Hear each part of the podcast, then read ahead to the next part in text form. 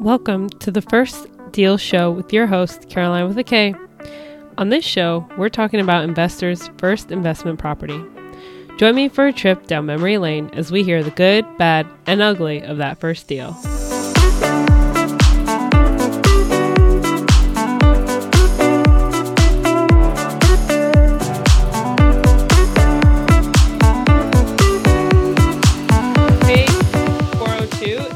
Uh, your host here, Caroline with a K, with Ed Parcaut, who is a uh, a very multifaceted person, but he has a real estate jerky real estate jerky podcast that he does locally out in California. And he's on some other podcasts and he also owns a mortgage company. So welcome, Ed. Thanks so much for coming on the show. Oh, I appreciate it. Thanks for having me. And can I just clarify what, what you said? So basically, I so I started in talk radio about three and a half years ago. It was August of 18. Somebody brought me a show and said, Hey, would you like to do radio? First thing I said was, Do people listen to radio? Because at the time I didn't think anybody did because I didn't. I listened to Audible, I listened to things like that. I never listened to actual radio. Come to find out, talk radio is huge. It is the biggest place. That's where uh, a lot of the people say that's the last free place you can talk. And so we started the show almost four years later we have such a following i am so shocked and so you know it's amazing that people listen to the show and i'm blessed that what we've been able to do the whole show was brought out because of the great recession right I don't, you don't look that old but i'm sure you were alive during that period of time but from 2006 on a lot of people saw their families lose their homes and so the kids always thought i, I don't want to own a home because i saw what it did to my parents losing it well, that's the wrong statement. The only way for most people to build personal wealth is through home ownership. And so that's why it's so important to own a home. And that's why I started the show was to educate younger people. And how I did that is through that show I do, the parents are usually ones listening because it's that demographic is, you know, 50 and older. Well, they grab their kids and they tell them, listen to the show. I've had a, many kids call me and say, my dad told me to listen to your show. And, and that's why I'm calling you because I've been listening to your show. So it's important to get this educational stuff out there, like you're doing with your podcast. It's very important to get that out there. And that's why I do so many different podcasts because I'm a vet. I help vets. So I have one called Helping the Brave, which has to do with once you take the uniform off, we're here for you, whether it's PTSD, whether you need, need help with transitioning into a job, whatever it is, we're here nationwide. I have a co host. She's been helping me for a little over a year now. So and then the other one, and I'll let you. Uh, Inner Edison is my other one, which has to do with uh, greatest accomplishments come from our greatest defeats. I started that one because my coach told me I hate making mistakes, and come to find out he was correct. And so that's all about our biggest accomplishments come from our biggest mistakes, and that's why I do that podcast. Oh wow, that's awesome! I'm the polar opposite. I just um, plunge ahead and make a lot of mistakes, and then hopefully it pans out well. That's how it's supposed to be, according to my coach. That's what you're supposed to do. Just don't worry. Just go make mistakes and figure it out as you go. Because we we get too stuck on the process, right? Yeah. Most of us, and then we never do anything. It's so important. And then you have the people who just do it. Um, it's funny because my coach, his wife told him, or actually somebody else told him, you have a high, you have a higher I can than IQ, right? Basically, oh. I, right. yeah, so he yeah. just does it. He doesn't know any difference. And his wife called it that's his superpower because oh, he doesn't wow. care what people think. He just does it. That's awesome. Yeah. Um cool. So uh, the way that the show works is I'll I ask all my guests to kiss me in the beginning so we can get a little bit more comfortable and then uh, we gonna we go into your first deal. Okay. So the first question that I ask all my guests is what was the first album that you purchased? First album I purchased. All right, so we're gonna go way back. This yeah. was uh, Kiss Destroyer, and it was actually a, it was an eight track vinyl. No, eight was, track. Oh, that's a first. Yes. So there was no vinyl. There was no vi- so there was vinyl, but they were all small records. So we okay. that was like you know back in the day we were in Colorado. It was in the middle of nowhere, so it was easier to get the eight tracks than anything else. So. Wow. Okay, that's awesome. So you checked a box for me because I wanted to get someone that had vinyl was like their first album, and then I got someone who has never bought an album. He just buys music like online because he hmm. was, you know. That's every. Uh, isn't that how everybody does it these days? I, yeah, yeah, but you know, I just couldn't believe that he's never had, you know, like a CD. Oh, well, that's not vinyl. I mean, my no, friend. Right. All right, so my first CD was Billy Squier. So oh, I don't even know who that is. Oh, he was. Yeah, well, that's that's okay because you're older. But then my actual first vinyl I listened to that was in the big size was uh, ACDC Hell's Bells. Oh, nice. And you're probably going, who? no, I know them. Um, awesome. So, what was the biggest challenge that you would say held you back from investing in real estate? Um, not having parents who did. Oh. Um, basically, when I grew up, um, we actually owned a piece of property in Colorado, 20 acres with a mobile home on it. And it was a mobile home because it was prior to June of 76. And then when we sold out to move back to California, they couldn't afford. And that's the biggest issue that a lot of people have when you leave California. You end up when you if you come back, you can't afford the houses anymore because you're not in the game anymore where the values are appreciating. And so when we came back, we rented and so it took me until I was probably in my 30s to buy my first house. Oh, which wow. is which is the actually 31 is the average age for people to buy a home. Yeah. I mean that's fair and I think that you know especially now with a lot of people living at home until they get married um that's a lot more common than people think. Really? Cuz I kicked our kids out already. I mean, I plan to do the same with mine, but you know, for like yeah. Um Okay, so so the first house I bought, so that house was, and it's, and I'm not trying, but it was in Southern California because I was in the Navy uh, for five years, five months at in Camp Pendleton, Oceanside area. Bought a house down in eventually in Rancho Santa Fe. Lived there for many years, sold out, and then you know moved back up the coast along the coast, and ended up at, back in Northern California about 18 years ago. Oh wow! What? Where in Northern California? I'm actually in the Central Valley, which is called Modesto. Okay. Most people don't know where it's at. Just it's below Sacramento. That'll help you out. Gotcha. Um, cool. And so, what is something new that you learned or did during the pandemic that others might not know about you? Video. What do you mean? like recording video? Oh, yeah, yeah, lives, um, doing video, doing everything. I never did video before the pandemic. Oh. It was not oh. something I did. Um, didn't do really do social media either. I've been in the mortgage industry forever. It was not, I got my people from word of mouth and referrals. Wow. So it was all, you know, constant contact, those kind of things, but not actual, you know, I, and this is how bad I'm on Instagram, TikTok, I mean, TikTok, and mm-hmm. I, my, and then last year, my followers on Instagram went from like 300 something to over 25,000. So for me, my age, that's freaking amazing for what I've done in the last year. And it has to do with videos and you know before the show we were talking about streamyard once i came across streamyard how easy it was to go live and then they automatically go onto your youtube channel and you just have to make a few changes and you're done i that's changed everything for me oh wow okay i go live let's say i put out 356 hours of content last year Oh my gosh, it's a whole year. Yeah, yeah. So 365 like days. an hour a day. Like it basically yeah. broke down to almost an hour a day. That's how much it was was. At that wow. no, it was 356 not hours, but pieces of content over a year. But out, you know, but it was at least some of them were 30 to 45 minutes.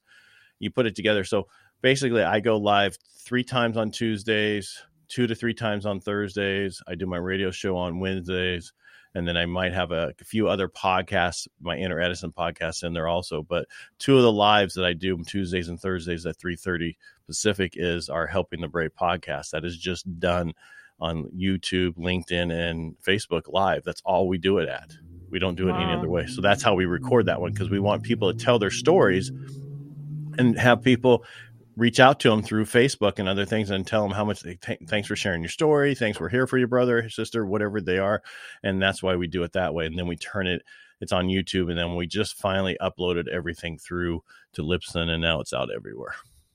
Oh, wow. That's awesome. That's really cool that, you know, I mean, I guess the pandemic forced people into learning new skills and videos definitely. I had the best year, I best two last two years of my life with oh. video and business and everything else just because the rate i mean the first year last six months of the first year we were so busy because the rates dropped so bad that i mean that was constant just volumes of refinances and and it really and i'm not trying to i didn't like it because that got me away from the people i normally like to help which is people help buying homes right mm. it just it took so much volume i lost really good processors after that year and a half because they're like burnt out.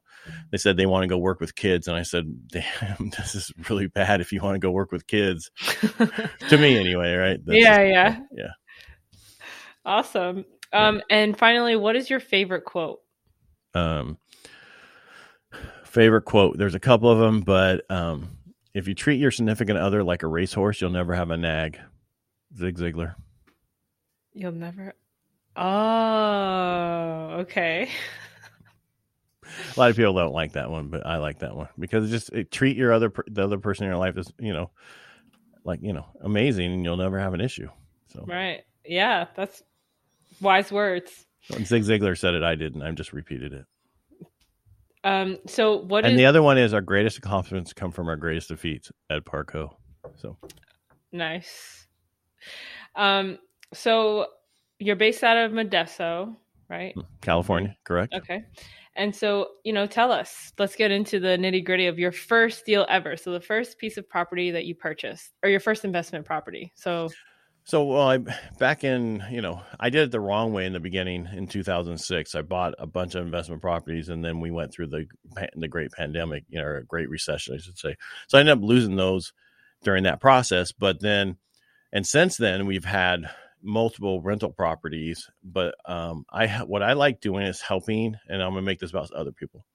I like helping people help their kids buy their first property, but help them not just buy a single family home, but a fourplex or a triplex, and have them move into one of the units, buy it FHA with three and a half percent down, so they can buy this unit that they'll never be able to do again. Because if they own a house, they got to put now 20 to 25 percent down on that.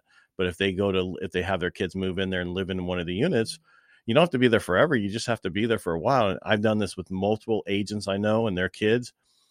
And that cash flow they now have three years later is enough to pay for their other mortgage when they bought their single family home. Oh, that's awesome. Yeah. So, but they're using it to pay down the property so that they can get it, you know, free and clear eventually. So. you're saying that parent you help these parents so they buy second an investment property, then they put their kids in there, and then they no, use that. So I have their kids. So we all want to help our kids buy homes, right? Yeah. So, but if you can get have your kid buy their first home, so in a, a two unit, you know, duplex, a triplex, or a fourplex, that's a that's a regular FHA loan. So yeah. they can live in one of the units and they can take the rents from the other units to help them qualify but they get in there for three and a half percent down, which is for every hundred thousand, that's only thirty five bucks, thirty five hundred dollars. I mean, not thirty five bucks, thirty five hundred dollars, right? So on a three hundred thousand dollar, I'm not saying that you can find that, but on a three hundred thousand, that's ten grand, right? That's yeah. so much cheaper than if you have to do 20 or 25% down. And, and most of those unit things, you have to put 25% down. That's a lot of money that people don't have. But then now you you're in here because most people when they buy their first house, they don't have a ton of kids, they don't have whatever. This works for the few bedrooms. Yes, they have the people that they get the rent from every day, but who cares? Then eventually a year or two years later, they if they're done, or say it's five years later, now they rent out all three units, positive cash flow. They use now and go buy that house that they want to buy in the first place. But it's just a stepping stone to get the investment property first and then get the other one second. The other thing I help people do is a lot of people I know, I don't know where you live in New York, but in California, they live in the Bay Area. They can't afford a house there. They rent, yeah. right? So I help them buy the second home. And a lot of people go, Well, I don't even own my first home. How can I buy a second home? And on a second home, you only need 10% down. So it's like an investment. That's like a vacation home or that kind of stuff, right? It's only 10% down. Well, they they're renting is their first home their second home is the house that they buy. So they it's that's how it's looked at. Most people think that you got to have your first home before your second home. You don't. Mm. So I, hmm. I, so I try to do it legally to make it the least amount of money they can have to put down so that they can buy the house and because i'm against slapping uh, you know 50% down on a house or 20% down on a house if you don't have to because with our mortgage insurance so cheap now. So usually a factor is like 0.25 on most transactions it's you know 50 to 100 dollars. Well if you're slapping down another $50000 how long does it take you to pay yourself back at 100 bucks a month? On that $50000 i'm talking about. Are you following me here no because no. you look like glazed all right so if you're buying a house and say, say it's we'll just use a number 300000 easy number yeah 10% down is 30000 yeah 20% down is 60,000, right? But if mm-hmm. you can put if you can only put down to 10% of 30,000, you're saving the other 30,000. If you put down totally what I just said, the full amount, it only saves you maybe $200 a month by putting the additional money down. Okay. But how long would it take you to pay yourself back that $30,000 at $200 a month? So if oh, you wow. divide 30,000 by $200 a month, that's going to be at least 15 years. Yeah. I'm saying cash is king. Keep the cash, pay the extra $200. Even if you, ha- you have to take 200 bucks out of that 30 grand for the next 2 years until you make enough money to offset it, that's still better than throwing it down just to save 200 bucks because when you need that money, you can't get the money out of the house. I mean, times t- not, I'm sorry. Couldn't they just refinance? But that's what I'm saying is when they really need the money most of the time, somebody lost a job, we're going through a oh. recession, oh. we're doing, you know, they're not working, something happened when they really need to take the money out of their house because they're desperate is the times we can't get them the money well, wouldn't it be better to have that money put aside as a reserve fund for emergency purposes instead of slapping it down on a house? Yeah, 100%. Yeah, that's how I, I look at things differently than everybody else. So uh, when you come to me and say, I want to do this, first question is why? And I say, why? And then I ask why again, because that's when we finally get to that purpose. And then I show them the difference, how much it really doesn't make a difference if they put that amount of money down it's better for them to save it and they save it and then they can go do another deal or do something else. Right. Right. Yeah. So then your first investment property, did you buy like a triplex, duplex or quad? No, I said I do it for other people. I didn't know about it back then. Nobody helped me the, that same way. All right. Oh. So we have, you know, we have uh, cabins, we have other things. And then we bought 32 acres uh, two years ago when nobody wanted land here in California um, to build our forever home on, and that's our plan. So we're going to build our forever home, um, and then I'm helping my kids when they're ready to buy their houses. That's how we're going to do it. The same way I just told you. Oh, I see. Except for my son, who's uh, the youngest one, who's in the he's in the army up in Anchorage, Alaska. He's going to be going to Colorado, and he's got VA loan, so he doesn't need our help. So, how many kids do you have? Five total. Oh wow, that's awesome. I want yes and no. it's only awesome when there's somebody else's and you don't have to pay for them. Average cost to get a kid from you know graduation in their life is two hundred fifty thousand. You know how many things I could have bought with five kids with two hundred fifty thousand each. A lot of things. A few yeah. cars, really nice cars, or some really nice houses or investment properties. You know, and that's you know a lot of people want to have a lot of investment properties, and I understand that but what we just went through with the great, you know, I mean, with the pandemic, I keep saying great recession, but I meant the pandemic. People didn't make more uh, rental payments, even though they yeah. were working full time and they're supposed to, especially in California, which was the worst at giving everybody freedom to not make their payments, their mortgage payments or their rental pay- payments, even though they were working. Yeah, it's the same in New and, York. And the problem is, I knew a lot of people had a ton of investment properties, sold them all because they didn't want to deal with it anymore. Plus, California passed a rent control, right, which was unheard of for us. And the rent control actually, all it has done is hurt the renters. So yeah. now every time their their lease comes due, it, their rent goes up. No mm-hmm. more is it, hey, you've been a great renter, and now you don't have to worry about your rent going up because you're such a great renter. We're not going to raise it. Sorry, we have to. Well, we're going to look elsewhere. Yeah, whatever. You're staying there. You're not going to go move somewhere else because there, there's no houses to rent and there's no houses to buy. Wow. Yeah. In New York, it's the same problem. We have rent control, and um, people think that it's a good thing, but it really just hurts the people renting. No, it, it's all. Whenever the government gets involved to help, they always hurt. Mm-hmm. And unfortunately, because they don't understand what they're getting involved with, they did it to the mortgage industry in 2008 when they made all the changes because of all the bad loans. Well, those it wasn't us lending the money was a problem. It was the rating agencies who actually rated the bonds on those loans, how great they were that's who they should have went after. Because mm. if they were rated properly, nobody would have bought used those loans programs. I see. So, yeah. So when you say rater, what do you mean? So basically, rating agency like a when um so when they were rating these loans there's these bonds that they use to pay for the mortgage backed securities right so those mortgage backs those rating agencies when they rated it they rated it as like triple a when it should have been rated as a D plus or D minus. and that mm-hmm. would have meant that the rate would be so much higher than what it was, the interest rate, because of risk. So it would have been a riskier transaction. The rate wouldn't have been in the sixes; it would have been in the nines, and nobody would have taken it. So, but they rated them wrong. Watch the movie The Big Short. They kind of go into that whole thing about it. Oh, okay. I'll yeah. check it out. And that was, and that's, I don't know how much you know again, I, you look younger. Sorry, that's a good thing. But I don't know if you know why we went through in 2002 to 2006 and why we went through what we just went through and why there's a problem. I know you listened to the one show that you heard me on. I don't know if I talked about it on that show, but basically why we're in the situation we are now with the with the shortage of homes.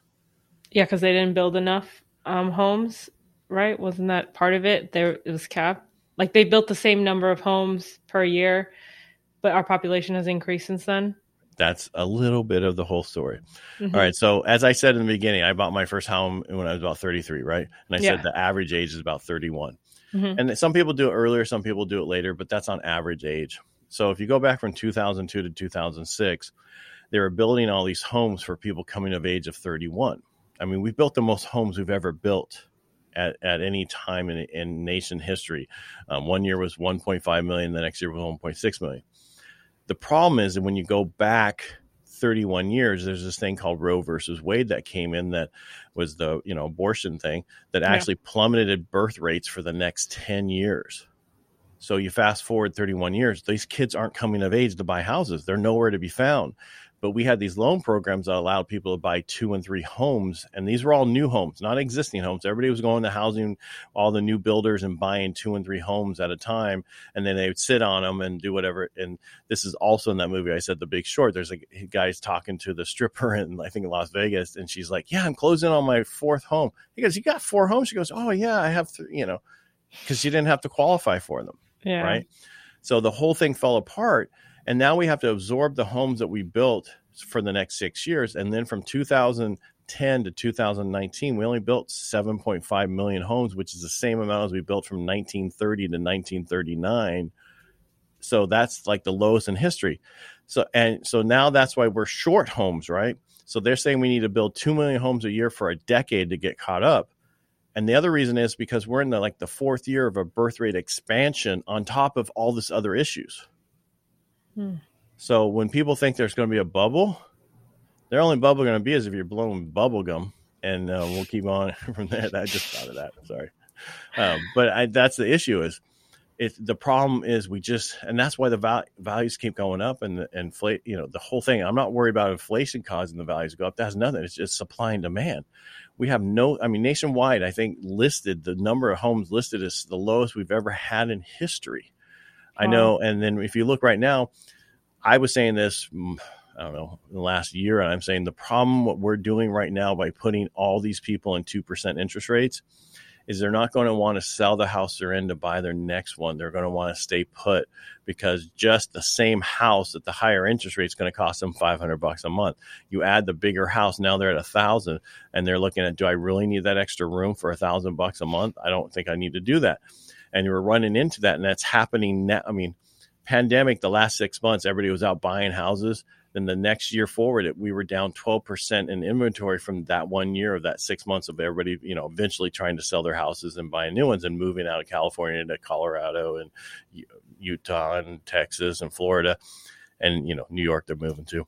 Um, and then you, which was okay because we needed all these people to buy these houses as people were leaving. We lost 700,000 people out of California and I'm pretty sure probably, you know, 60% of them were, you know, 50% were homeowners because most of the people left were making between 50 to $100,000 a year, which you couldn't afford a home here in California at that price point.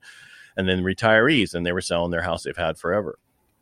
So the issue is we just we have this problem where now we're 19% lower in inventory than we were last year, which was 12% lower than the year before when nobody wanted to sell their house during COVID. Mm. And now all new build homes are 30 is a third of the market. So all that what I was trying to get at with the interest rates, what I was trying to explain was because we have them so low, people don't want to sell the houses they're in.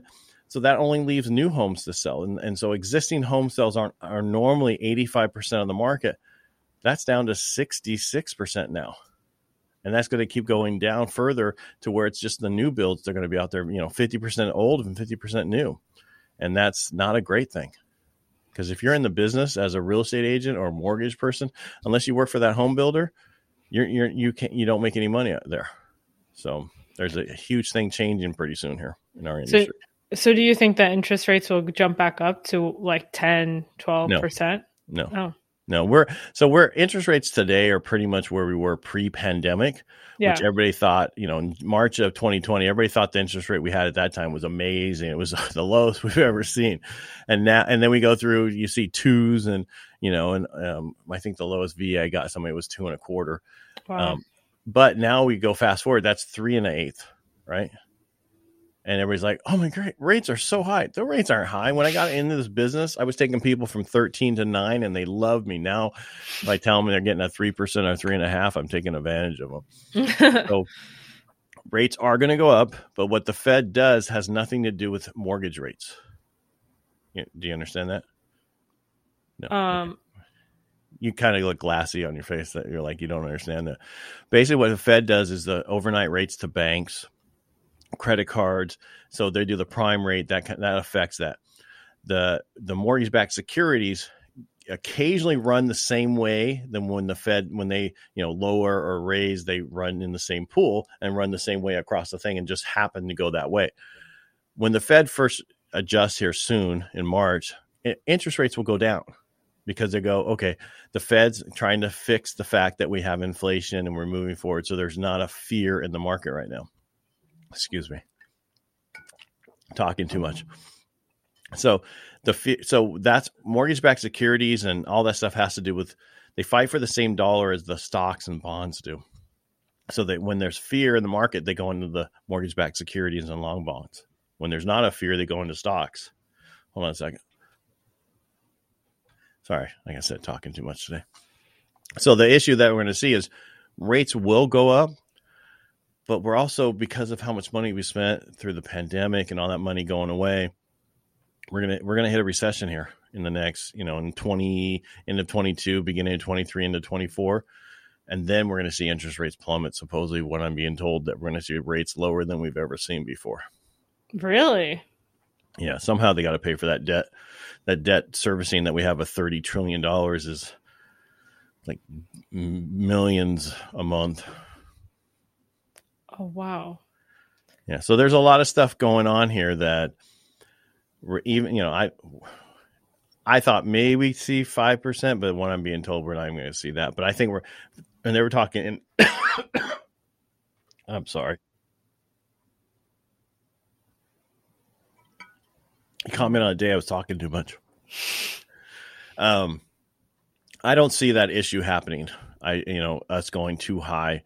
We are going to go higher they said by the end of the year we're going to be like 3.75 we're almost there now. Hmm. so, but that's you know it's just all relative. It's about fico score how much you're putting down all that kind of stuff what your rate is so. But long story with the appreciation we're going to see over the next 10 years because of lack of inventory it's still a great time to buy. So would you recommend for people looking to buy their first investment property to just go out and do it? Or their first home Oh. yeah.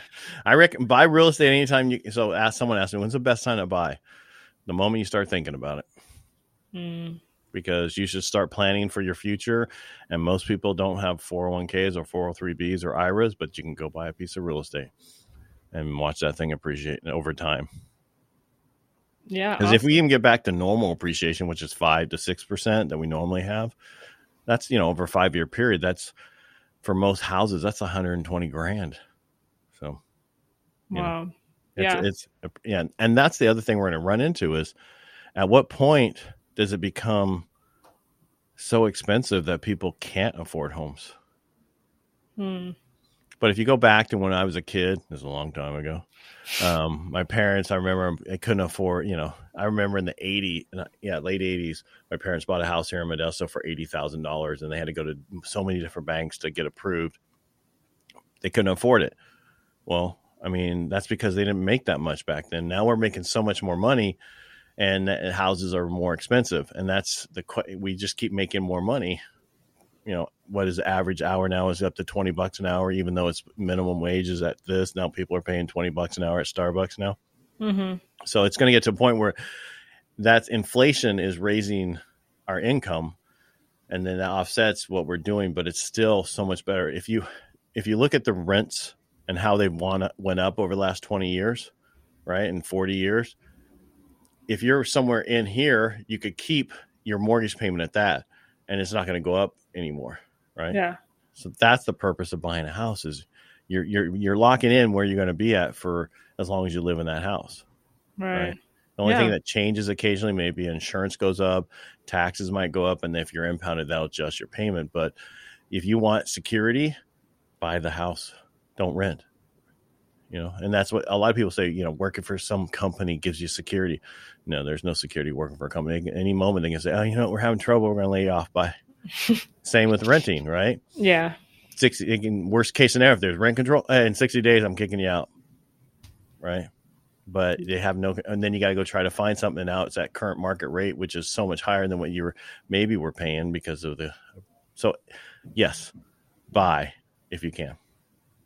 Did I answer your question? Along finally get there. I apologize. No, no, no worries. Um, so, what's the one piece of advice that you would give to um, a newbie real estate investor, someone just getting into the business, besides Uh, buy? Uh, um, that's a hard one because you know when you're because you're, you're talking investment property, buying your first investment property. I assume they already own their home. No, no, not necessarily. Like, I don't own my home, but I own investment properties. Do you? Yeah. Is that because you live in some places too expensive? Um, yeah. Well, I wanted to buy here, but then I changed my mind because I didn't know if I was going to rent in New York or like, you know, I want the flexibility of like, eh, I'm sick of this place, so I'll go somewhere else. Okay, but if you're sick of a place, you can always rent it and go buy another place. So you just killed your own logic. Yeah. um, no, I know. I buying A know. place. All right. So the the whole statement is, if you buy a place, what's the worst thing you have to do is rent the place. And Yeah. even if you're at a negative of a couple hundred bucks a month, it's going to be a positive on taxes.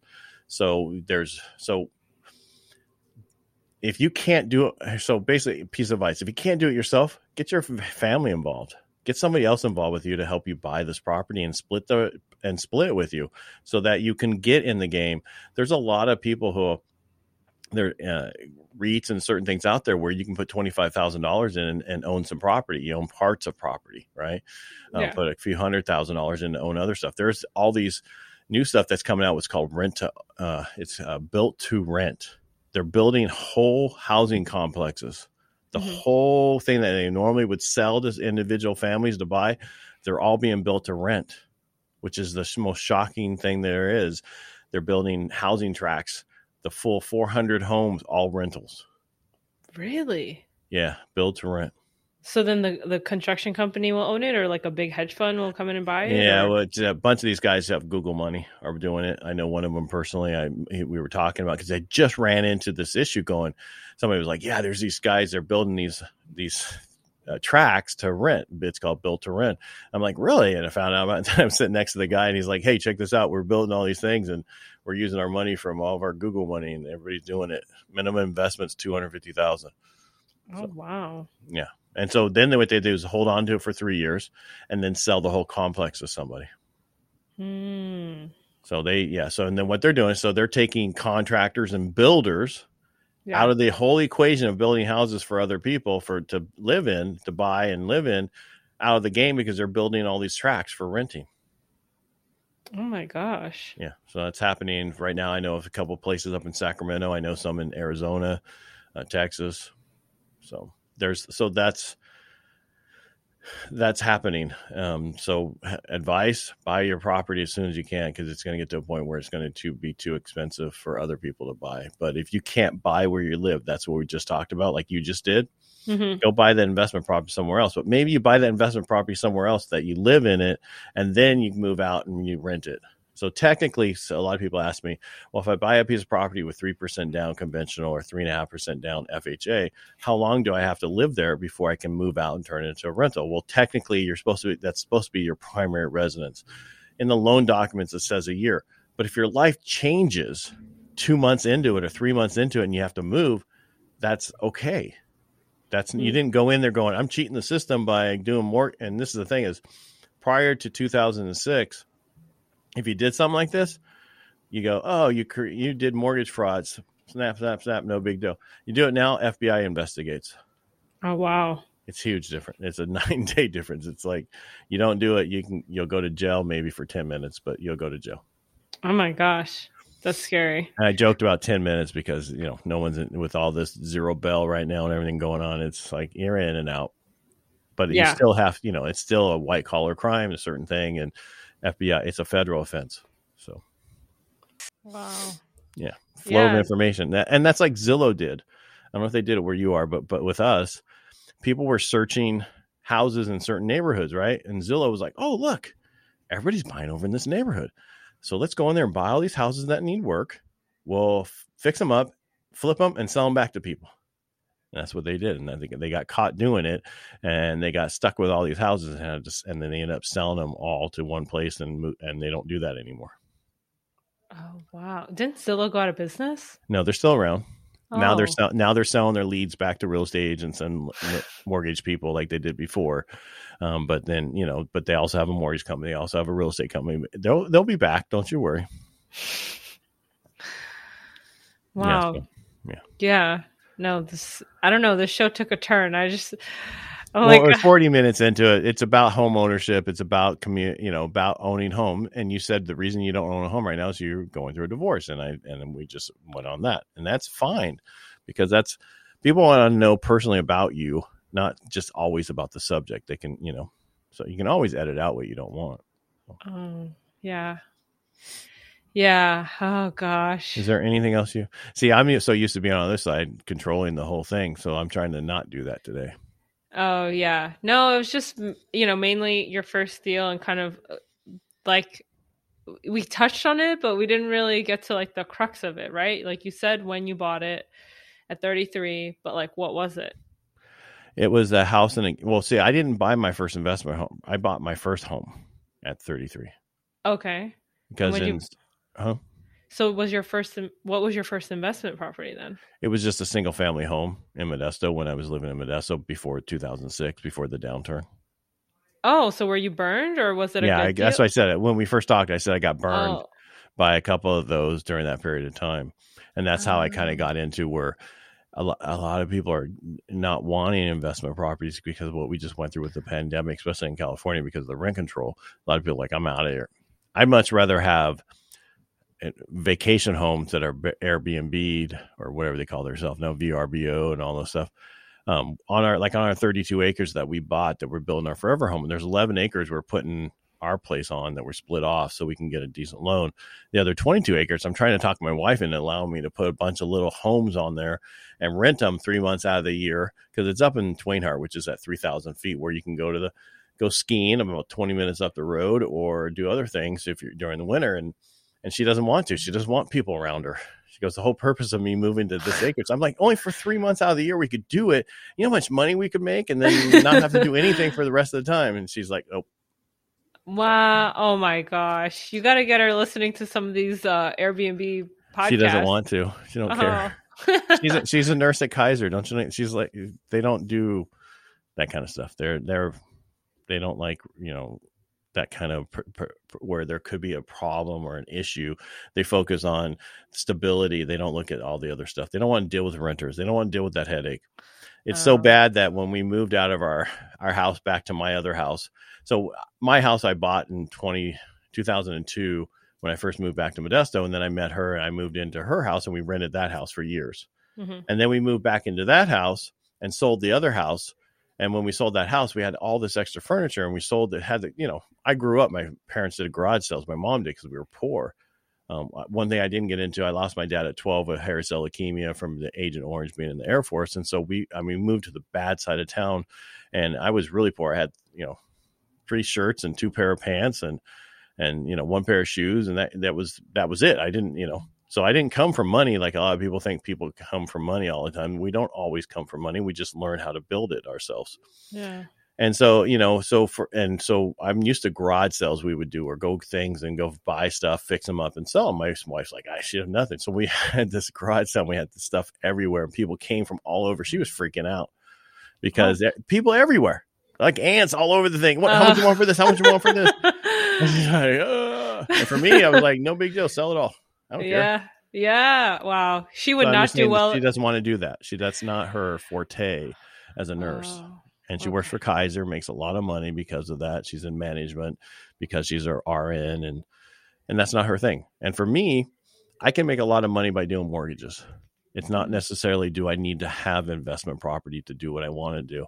Um, yeah. It takes me kind of out of what I want to do.